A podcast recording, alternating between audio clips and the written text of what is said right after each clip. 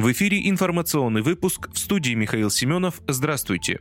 Миронов предложил выдавать родителям деньги на покупку школьной формы. Предоставить родителям сертификаты на приобретение школьной формы предлагает председатель партии «Справедливая Россия за правду» Сергей Миронов. С такой инициативой он выступил на фоне роста цен на школьные принадлежности и саму форму. Призывая правительство разработать систему сертификатов для приобретения школьной формы. Выдавать этот документ нужно родителям, чтобы они смогли воспользоваться им для покупки своим детям одежды российского производства, рассказал рассказал об инициативе председатель партии. Сергей Миронов отметил, что в последнее время родители во многих регионах столкнулись с резким подорожанием школьной формы. Он напомнил, что к этому нужно еще добавить расходы на обувь и школьные принадлежности, что представляет серьезную нагрузку на бюджет большинства российских семей. Предоставление сертификатов на школьную форму поддержит не только граждан, но и отечественную легкую промышленность, заключил Сергей Миронов.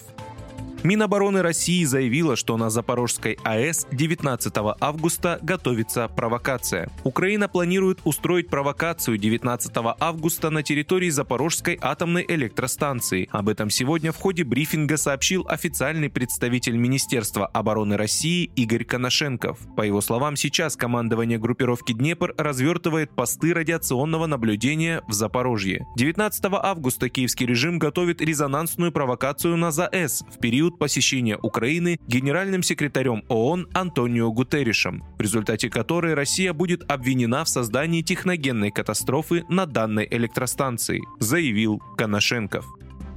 Минтруд спрогнозировал пик роста напряжения на рынке труда на конец года. Минтруд с учетом динамики изменения ситуации с занятостью населения спрогнозировал пик роста напряженности на рынке труда на конец 2022 начало 2023 года. Следует из проекта распоряжения правительства. В этом же документе ведомство указывает на необходимость своевременно принять меры по поддержке занятости населения и рынка труда в условиях санкций, поддержать работников, оказавшихся под риском увольнения, и тех, кто уже потерял потерял работу. Минтруд отметил, что к 25 июля в России лишь 17 тысяч человек заключили договоры на обучение в рамках реализации мероприятий по обучению работников промышленных предприятий. Это 13% от плановой численности. Низкие темпы реализации планов в министерстве связали в том числе с сохранением относительно стабильной ситуации на рынке труда.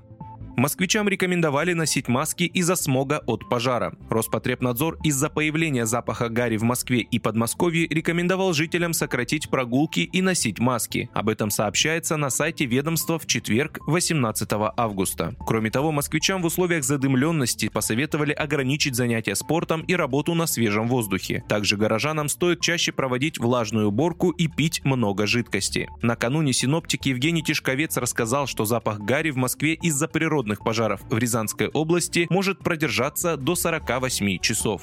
Он отметил, что ситуация не изменится, если специалисты не стабилизируют экологическую обстановку. Россельхоз связал сложившуюся ситуацию с пожарами на промышленных территориях в Рязанской области. В тот день в российском регионе тушили 5 возгораний на общей площади 185 гектаров.